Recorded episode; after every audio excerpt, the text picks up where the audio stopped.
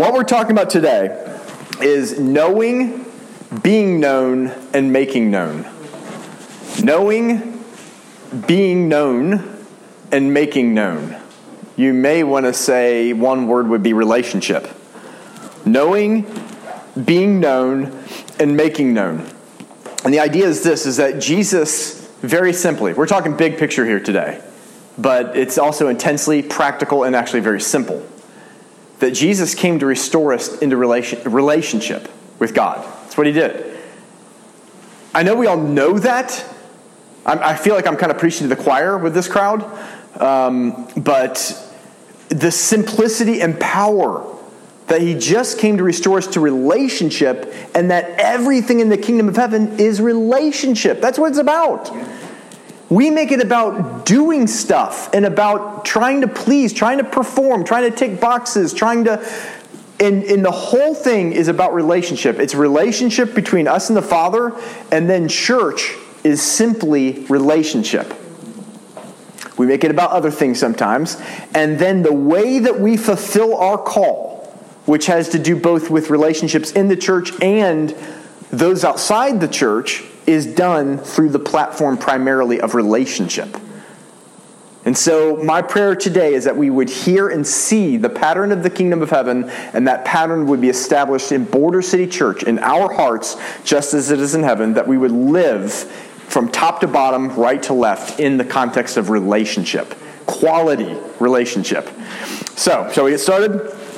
Jesus came so that we would have relationship with God. So just by way of reminder, we looked last week at this kind of loop that we talked about, heaven connecting to earth, that heaven and earth had been disconnected by the fall, and that Jesus, his main role was to kind of like, almost if you can imagine, jumping out of heaven with a string, and he comes down to earth, and he manifested in the earth heaven for the first time since the fall had happened. He manifested through his life, through his words. He was an exact picture of heaven. For the first time, because of a spiritual disconnection between man and God, man was able to see what heaven, what God looked like by looking at Jesus. Now that could have been amazing in and of itself, but that's not where his story ended. In order to make that loop fully connect, to reconcile heaven and earth, earth to heaven, he had to go to a cross. And at the cross, he represented both God and man and took care of both sides in the equation. What happened with man was that man had simply not trusted God. And we looked last week that that was rooted in simply believing that God would lie, and ultimately that God doesn't really love us. And so as a man, Jesus went to the cross to fully trust God the Father even unto death. He undid, knowing that his Father loved him, undid what man had done at the fall when he ate the fruit that was forbidden. But he also took care of God's side, because there had been a lie that had been perpetuated in the hearts of mankind that even, can I say, whispers still inside of every one of our hearts and minds that God doesn't really love us. Therefore, God can't be really trusted. Now, I know none of you have ever had that thought. You're all, I can see the wings behind all of you and the halos. But a lie had been perpetuated about the nature of God. And though he didn't have to, what Jesus did as God was showed us that not only will I obey my Father and trust him unto death, I will love you when you're the one who messed up. I will take responsibility and bear your punishment. I will spare no expense, so that if by any means you can be reconciled and made right and see that I love you. And at the cross, he took both of those things, and then, of course, he raised from the dead after being buried, and he ascended up to God. He took that string, if you will, and he went all the way back up, meaning that the loop had been completed. Now the pathway had been made both up and down for that which was in heaven to come into the earth, and that which is in earth to be in heaven, and all of it was for the sake of relationship. You following? And if you'll look with me, and if the AV guys can just put up, there's some scriptures for today. We're going to just touch on and go back, just like we did last week, to Genesis chapter 1, in the beginning, and look at the origin, the creation, the original pattern of mankind. So I'm going to trust that you have a Bible app or a Bible, physical Bible or something. Let's look at Genesis chapter 1, verses 26 and 27. I'm going to cut out some parts just for time's sake. It says, "Then God said, let us make mankind," listen to this, "in our image, in our likeness." Those are such important words. Skip down to verse 27. "So God created mankind in his own image. In the image of God, he created them, male and female." The idea here is that up to this point in creation, God had created things with the ability to bear fruit after their own kind. And you and I both know that in all of vegetation, that there is seed produced by plants that have a genetic code inside of them. And though that seed doesn't look anything like the plant itself, there's a genetic code that when planted, that seed has the ability to grow up into the exact, not the exact, but to the same kind. I want to say kingdom, phylum, order, species. I don't remember what it would be. Some of you smarter ones would know. But an apple tree is going to bear fruit of an apple tree. An orange seed is going to bear fruit of an orange tree, and so on and so forth. And here at the end of creation, God is saying, let us make this last final kind after our own kind with the ability to reproduce in our image. In other words, what I'm wanting to hear is just like that orange seed would be looked at as like a second generation of the orange tree, we are the children of God. Amen. We're his offspring, created not to just be a plant in the ecosystem. We're created alone to have spiritual union, connection, fellowship with God. And we remember from last week that when he created mankind and he looked, he didn't say it was good. It was very good. It had been completed. This was my point. I want you to take note, just pause for a minute right here. This is and always has been God's purpose, God's heart towards you. There's nothing more important to him than you. Yeah, but I sinned last week. I know. And he knows. He knows, and his response to your sin is Jesus. Can I say his response to the sin of the people out in the world who don't know him that irritate us is Jesus. And oh, if we could just grab a heart of his love for us, that love, like it's happening through Rebecca, would shine because we have mercy. We know we've been forgiven. All we can do is just shed mercy to others and love and acceptance to others. So we're getting ahead of ourselves. I just want to say this, that it says that in that passage, we won't read it, but that God in chapter 2, he formed Adam out of the dust of the ground. He formed Adam, and it says, and he breathed into him the breath of life. And in that moment, Adam's eyes, if you've ever seen somebody have like resuscitation, Adam, of course, wasn't being resuscitated. He was being suscitated. And God blew. I want you to get this picture. That in that moment when the face of God blew inside of his son, and the son's eyes would have woken up, what was the only thing that his son would have seen? The face of the Father. Burning love.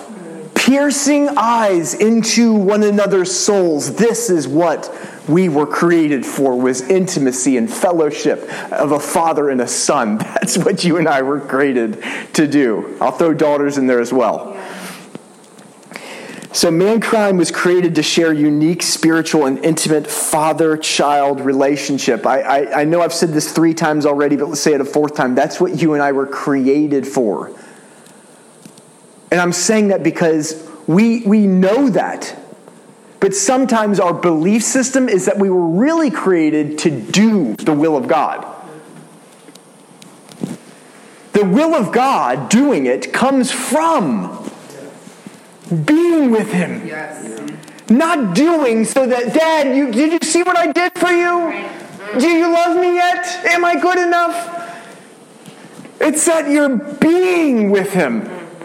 And in the presence of God, in the love, the unconditional love of God that sent Jesus to a cross, you fellowship and you get a glimpse of His heart. And as you get a glimpse of His heart for you as well as for the world around you, you go and do the will of God, not trying to earn anything.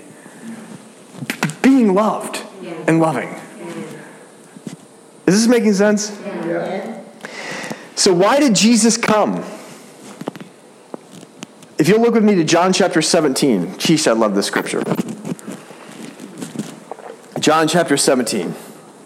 This is the kind of known as the high priestly prayer of Jesus, right at the end. He's on his way to the cross.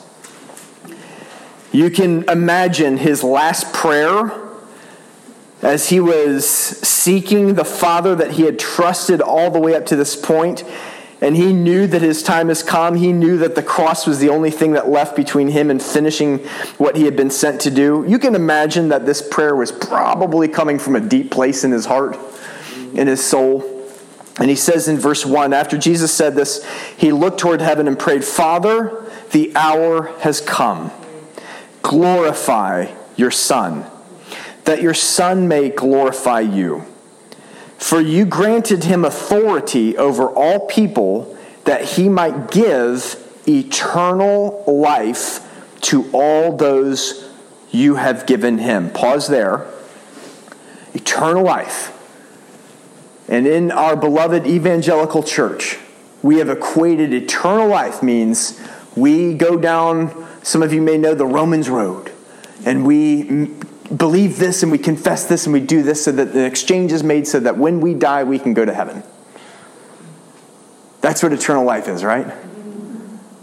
And this, verse 3, is eternal life, that they know you, the only true God, and Jesus Christ, whom you have sent. I thought eternal life was this thing that happened when I die, I'm going to be with Jesus forever. Yes, it is. But it doesn't start there. And that's not what it's about. It's not about a reward called heaven so that if I was good enough, I can go to heaven, I can be with the good people and all. Eternal life is restoring what the original purpose had always been in. Relationship, knowing. Are you catching this? Yes. This is what Jesus came to do. Pause there. Just some points that we want to draw out. Knowing God and being known by Him has always been our purpose. Now, what do you say knowing God and being known by Him? There is something in relationship with Jesus, you can't really know Him unless we make ourselves known to Him. In other words, the same fig leaves that man tried to put over themselves in the garden when they sinned because they saw their shame, it is the removing of those fig leaves and allowing God to see what's really in there. And when you see it and He sees it and you both acknowledge, I have a need for you, then you really see Him for who He is.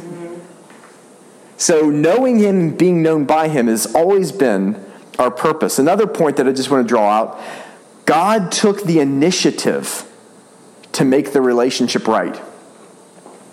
There have been times over the past 20 years that we've been married where one of us did something to the other, Minda I speak of, obviously, where we offended the other or upset the other.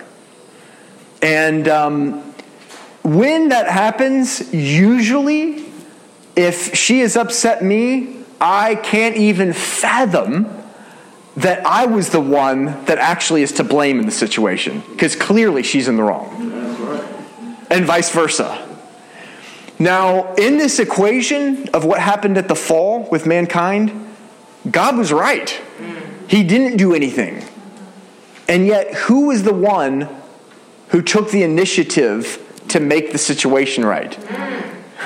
Right?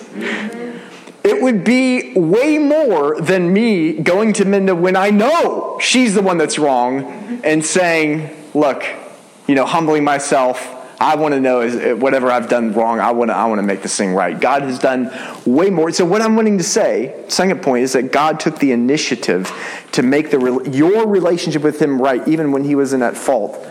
Let that penetrate into your relationship with him. And then another point, serving God comes from knowing and being led, not performing. Serving God comes from knowing. Far more than serving him, for him, is that you know him and that you're known by him. Far more important. Serving is the natural byproduct, doing his will. Any heart that's genuinely encountered the Lord will want to go do the will. Why? Because you have an epiphany and there's nothing else that matters from that point forward.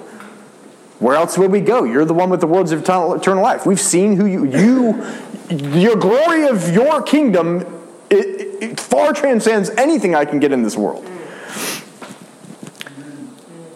But you don't get there by serving him. You serve because of that, knowing him. So let's move on. The church.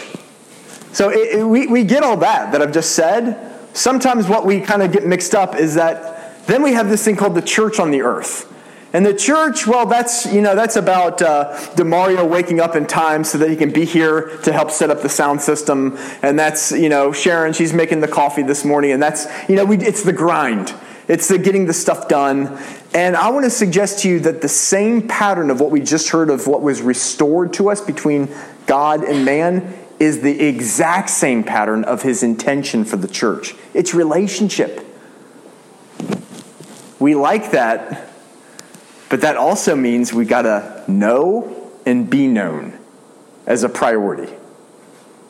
I hope that makes sense. So, if you don't believe me, let's prove it through the scripture. Number one, the first pattern of the church was Jesus' ministry.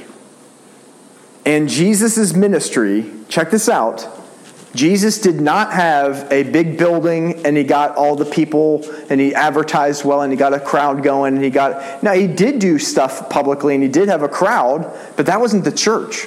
The church were those called disciples. And as a main pattern, the disciples, they were following Jesus day by day, living together, eating together. Can I say they smelled one another's stinky feet on the journey? They heard the cheesy joke that person said, and they got used to the problem, the personality problem that other person has, that irritating habit that he has. Are you getting what I'm saying? This wasn't getting dressed in their Sunday best and I'll see you next week. This was family. This was doing life together. This was warts and body odor. For 3 to 3.5 years, this is what they did. Luke 5:11 says this, "So when they pulled their boats up from the shore, they left everything and followed him." And a community following Jesus became the first pattern for what church was. People being sanctified, following the one who is completely holy. But doing it in community. There was no, hey, good service today, Jesus. I just want to let you know I can't make next Sunday, and we're going to be out. No. This was like daily life together. So I'm not trying to say, we're going to become a cult. That's where this is going. So where do we move into? Right. I'm not suggesting that, but I am. Yes, that's right. I'm not saying that, but I am saying this is the pattern. Is living together. It was far transcendent of meetings. Yeah. of services. So I don't even know what a service is. What does that even mean? A church service. What does that even mean? Who's being served? I don't know. Yeah, that's a good question. We are the church. Yes. At a bare minimum, doing this and gathering together on Wednesday nights is a way to facilitate this biblical value of establishing in the earth what He has willed in heaven. So I would say the first local church ever, because the community that were following Jesus weren't technically the church because they hadn't been born again yet, and then the Spirit was poured out and they became born again. And the first local church ever, the Church of Jerusalem, if you'll look with me, Acts chapter 2, verses 42 to 47. Let's look at how the Scriptures would describe that church community. Acts 2, 42 to 47. It says, they devoted themselves to the apostles' teaching, to fellowship, to the breaking of bread, and to prayer. If you've been with us on Wednesday nights, you've heard me mention this. There are four things, pillars of local church fellowship and community that are mentioned here. The first is apostles' teaching, which means the preaching and teaching of the Word of God. The second is fellowship.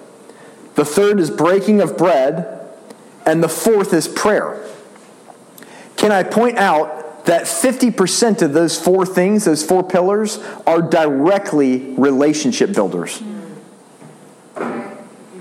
We say it's all about the teaching. We go to church and so that we can get our word, so we can be fed, and we can go off into our own little world and just live off of the feeding. That's not church.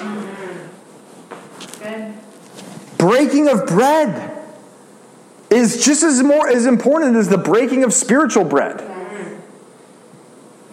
Eating chicken biryani. I love you, Jesus. Your will for the church is so perfect. Yes. Right? Eating pizza together. What did we have this past Wednesday? Nachos. Heaven on earth, my friends. Yes. Jalapenos. 2 out of the 4 are directly relationship building. Let's go on. Verse 43. Everyone, listen to this, seriously. Listen to this descriptor of the first local church as a pattern. Everyone was filled with awe at the many wonders and signs performed by the apostles. Verse 44, all believers, listen to this, were together and had everything in common. They sold property and possessions to give to anyone who had need. Listen to this, verse 46, every day they continued to meet together. This is not just going to hear what the pastor has to say.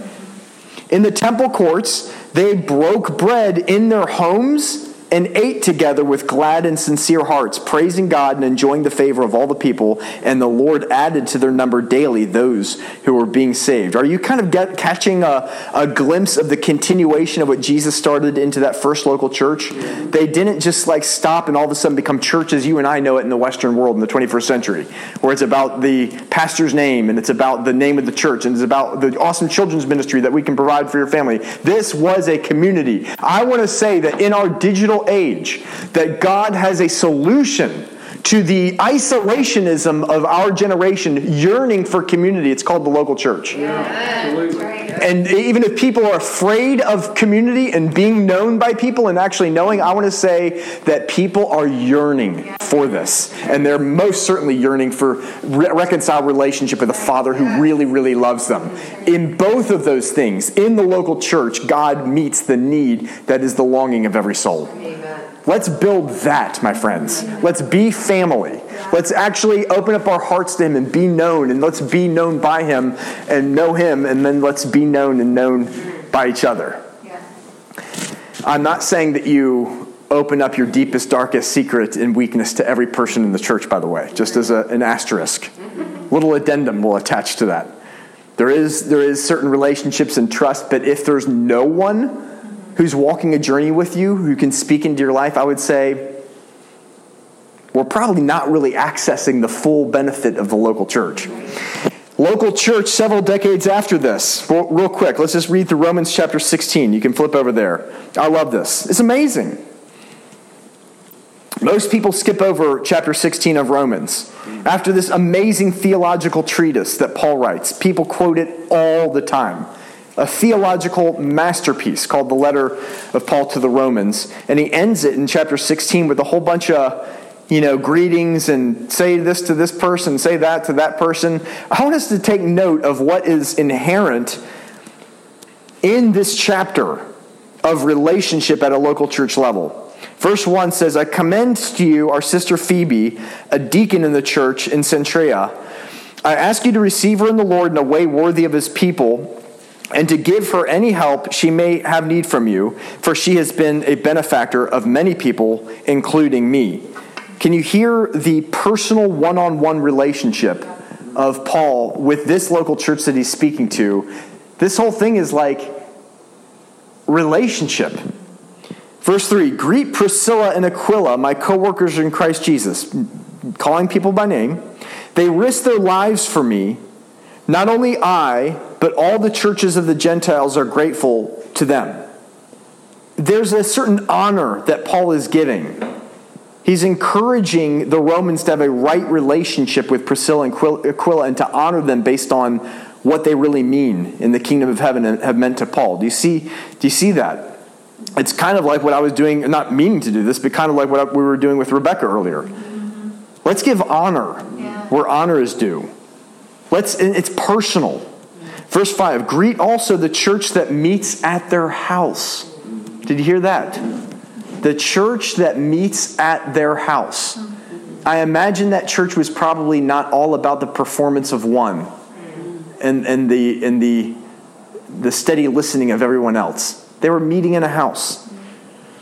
Greet my dear friend Epaphras, who is the first convert to Christ in the province of Asia. Greet Mary, who worked very hard for you. Greet Andronicus and Junia, my fellow Jews who have been in prison with me. They are outstanding among the apostles, and they were in Christ before I was. Greet Ampliatus, my dear friend in the Lord. Greet Urbanus, our co-worker in Christ, and my dear friend, help me, Rodney. Stachys, we'll say. Greet Apelles, whose fidelity to Christ has stood the test. Greet those who belong to the household of Aristobulus. Greet Herodian, my fellow Jew. Greet those in the household of Narcissus, that's a great name, who are in the Lord. Greet Tryphena and Tryphosa, those women who work hard in the Lord. Greet my dear friend Persis, another one. He didn't have to say all this. Another woman who's worked very hard in the Lord. Greet Rufus, chosen in the Lord, and his mother. Listen to this, who has been a mother to me too. Amen. This is not just about meetings and organization called church. This is personal. Yes. Okay. Greet Asyncritus, Phlegian, Hermes, Patrobas, Hermas, and the other brothers and sisters with them. Greet Philologus, Julia, Nereus and his sister, and Olympus, and all the Lord's people who are with them. Greet one another with a holy kiss. Let that be our pattern, and I'm not talking about the kiss. Some of that could be cultural. Nevertheless, this, my friends, is local church. Yeah. Jesus did not die so that we would have successful entities and organizations called churches. Jesus died to restore what has always been the pattern. It is relationship. And I believe that which is healthy multiplies. That which is healthy bears fruit. It will have impact. I'm not saying that we don't want to have serious impact, but that's not the goal. The goal is to be impacted so that the one who impacts us impacts through us. And we form something of the atmosphere of heaven in the earth, in the atmosphere of the local church. Modern day false concepts is that a church is a building to go to. Church is a business. It's a consumer-driven business. Hello, America. Like I go to McDonald's instead of Burger King. I go to Border City Church instead of this other church. This is you're not paying tithes to for as a gift and for services rendered. Yeah. You and I are the church. We do this thing together. It's fellowship and it's community. Church, another false idea is that church is a place where the pastor performs and we listen. Mm-hmm. I want to say this. This is church. You ready? Church is a community of people following Jesus together. Amen. Church, that sounds a whole lot like what the disciples of Jesus were in that Matthew, Mark, Luke, and John. A community of people following Jesus together. But I am the church, so I have a relationship with God, and I don't really need to be a part of a church because I am the church, right? Because that's biblical, right? No. Jesus still loves you. You can be born again. That's not the pattern and design or purpose of local church. And every believer is to be knit into a local church somewhere in the body of Christ to follow Jesus with other people. Yes, you and I follow him ourselves, but that happens in the context of community.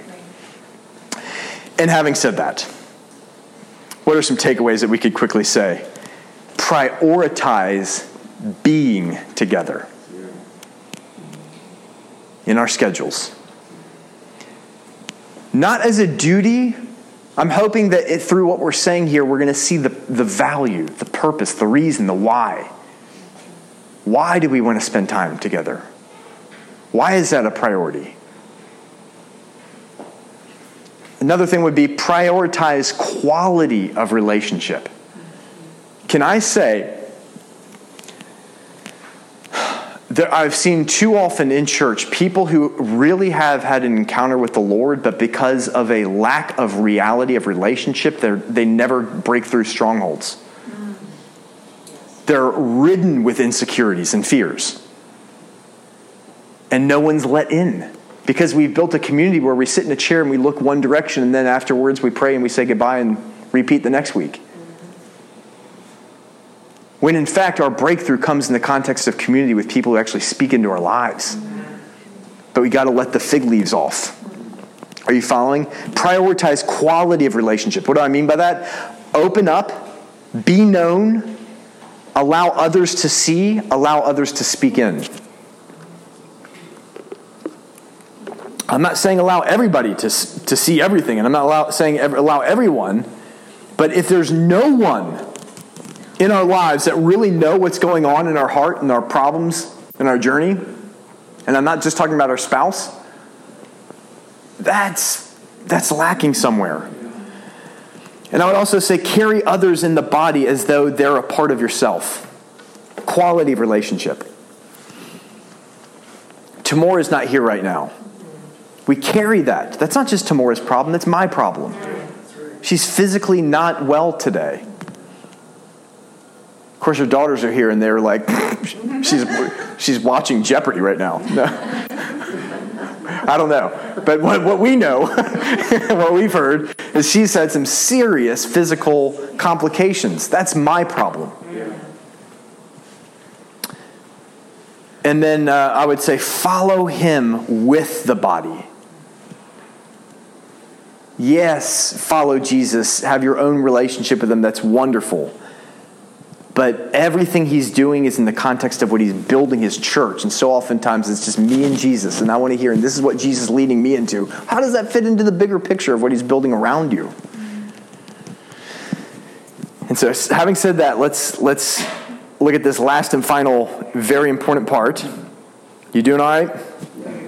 We fulfill our call. So we've looked at why Jesus came. He came to restore us to relationship with God. Now we just looked at the idea that the church, those who have been restored in relationship with God, this church community is all about relationship. And now we want to end it with pointing out that we fulfill our call as the church through relationship. In other words, it's not just the community of the church, it's also the mission of the church. What was the mission of Jesus? To restore relationship. So the church that is sent on his behalf is simply in the business, can I say, of relationship.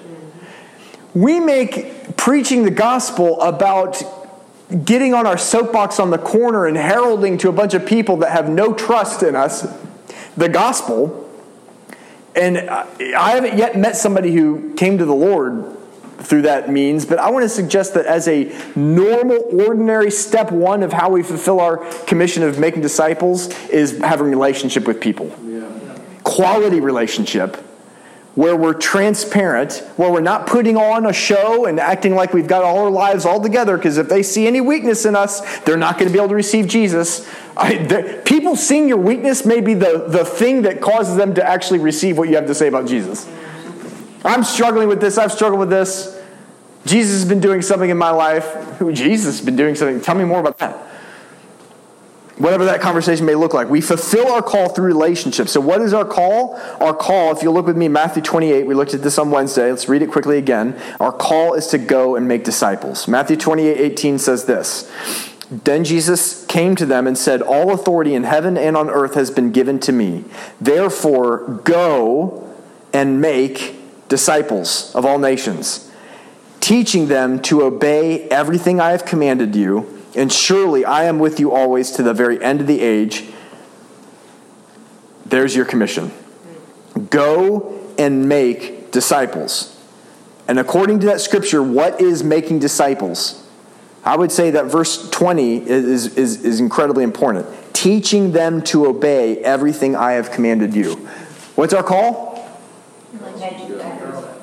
Okay, sorry. According to verse 18, what's our call? And... yes, go and make disciples.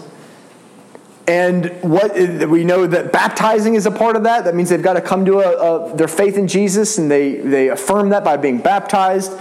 But then how do we make disciples? Because that's converts. Baptizing somebody, that's not making disciples. That's just making a convert. How do we make disciples? Teaching them to observe, to walk in everything I have commanded you. Simple formula. I have a relationship with Jesus. He has commanded things of me. In my relationship, I hear his word. As I follow and implement his word, I have that word to give away to others. It's not theory, it's life. It's something that has impacted and transformed me. I now have it to give away. There's discipleship. Bring people to Jesus, baptize them. We need to get away from that, by the way. I think in church we've made too much about this altar call thing. Like, that's replace baptism. Like, they have to come forward in front of everybody. And if they're not ashamed of the Son of God, that he's going to be ashamed of them, and this whole thing. And we come up. There was none of that in the New Testament. People got baptized. Yeah. If you receive Jesus, get dunked. Yeah. Yes. That's what we need to be doing. I'm not opposed to an altar call, but make sure people are baptized. Right, Sharon? Get baptized. And then secondly, once they're baptized, we don't just say, okay, now for the rest of your life, come to church on Sunday, pay your tithes, try to go to community group, pray and be good, change what you're dressed, how you're dressed, start speaking like a Christian, saying praise God and hallelujah. And no. I'm probably offending people now. I honestly, I'm not trying to offend. I'm just saying, like, this is what we do. We walk in relationship with them, and we give to them everything that Jesus has given us. Simple formula. That happens in the context of healthy relationships based on trust, where people sense love from us, just like they didn't know the love of God in the garden, and so therefore they disobeyed. We want to undo that by loving people with the love that we've received so that they can learn to trust us and trust the Jesus in us and help them grow. And as we're all doing this, what's going to happen in the city of Detroit? As we're all doing that. So what is making disciples? It's simply helping others to live in what Jesus has taught you and that you are actually living in. He says, go, therefore. And if you look at the original Greek word of go, guess what it really means? Go. It means don't stay. Go. Go, like, move, be mobile. The church was framed with these words: mobility, action, intentionality. Go and make disciples. It's not something that just happens. We don't just pray and ask God to send the lost to us. And no. You go. Pray the Lord of the harvest to send laborers, not send the harvest. You go into the harvest. That's where this thing is found. And I would say, if we're doing that, then perhaps we should consider some advice from our Jesus, our Lord, our pattern, who was accused of being friends of sinners. Amen. Thank you, Jesus. Luke 7:34, the Son of God came eating and drinking. Praise the Lord.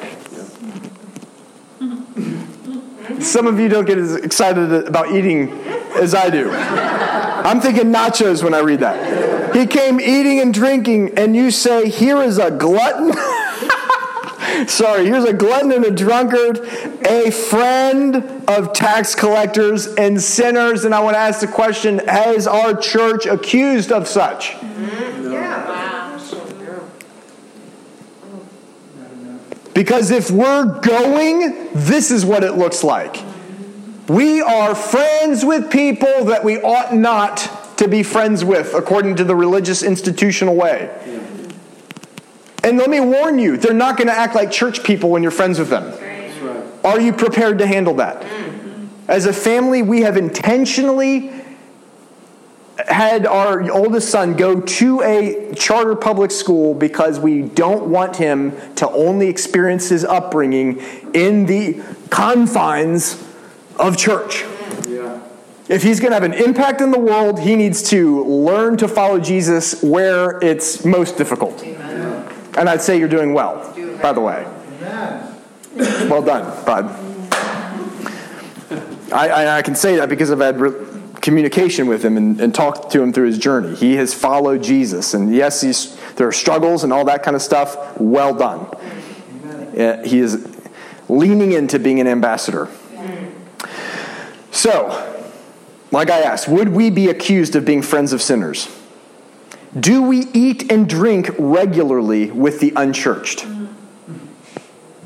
Please don't just hear this as a good point, Pastor. That's, good. No. I'm asking the question because we need to be doing this. And if we're not doing it, let's change it, like now. Eating and drinking. I know what I mean by that. I'm not saying getting drunk. We've made the goal people getting saved rather than the goal being the people themselves. Jesus didn't reach people so that there was a notch or a tick or another one saved. Jesus reached people because they were the prize. Relationship with them is the prize. And if we believe that the goal is to reconcile relationship with God, shouldn't our desire also to have relationship with the same person as well? That in fact is the goal, and that them coming to Jesus through that relationship is certainly a goal. That's what we're looking for. Don't get it wrong, but it's not so that they can make this transaction to where they go to heaven when they die. It's so that they come into the family of God, and they have with us relationship with the Father and with the rest of the children. Relationship. Funny enough, we start that journey before the transaction happens. We start with the goal at the beginning. Does that make sense? Yeah. You start with relationship, which is the goal. And pretty soon as they get to know you, they get to know what's inside of you and who is inside of you. And then before long, he's also inside of them. Okay. Two things I would just say from that. Do something, and you may say, you've said this to us before. I'm going to say this to myself every day, every week, and I'm probably going to be saying it a lot to us over the next while. Do something, number one, every week to build relationship with someone who isn't in church and who's not following Jesus. Did everybody catch that? Yeah. Do something every week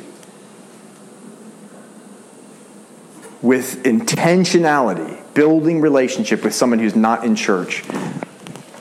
If we want to reach the harvest, this is how it starts. And then secondly, I would say, bring someone with you every Sunday. Why? Because what we're wanting to expose people to is the gospel. And that's like low-lying fruit. People are going to hear the gospel every time they come into a place where the gospel is being orated. So those two things, build relationship with somebody intentionally every week, something. That could be a phone call, that could be a coffee, that could be have them over for a meal, that could be send them a text, that could be send them an email, that could be pray for them. Maybe God's going to put something on your heart for them and you can call them or you can even text them, something to reach out to somebody who's not in church to be the one who's in their life. That could be nothing spiritual at all, pure relationship. You're building a bridge.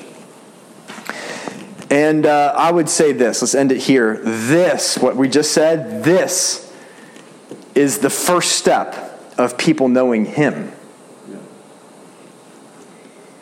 You make the first step. You go. He left heaven. He came to earth to save us. Now He sends you and me. We make the first step. We go after. We seek and save that which is lost. As the Father sent me, so I send you. But I thought that meant that I have to go to Africa on a mission trip, and that's, no, every day. You don't go to Africa every day. But you do go to the grocery store. You do go to your office. Send. So this is the first step of people knowing Him. This is the first step of rebuilding ruins. I'm referencing Isaiah 61.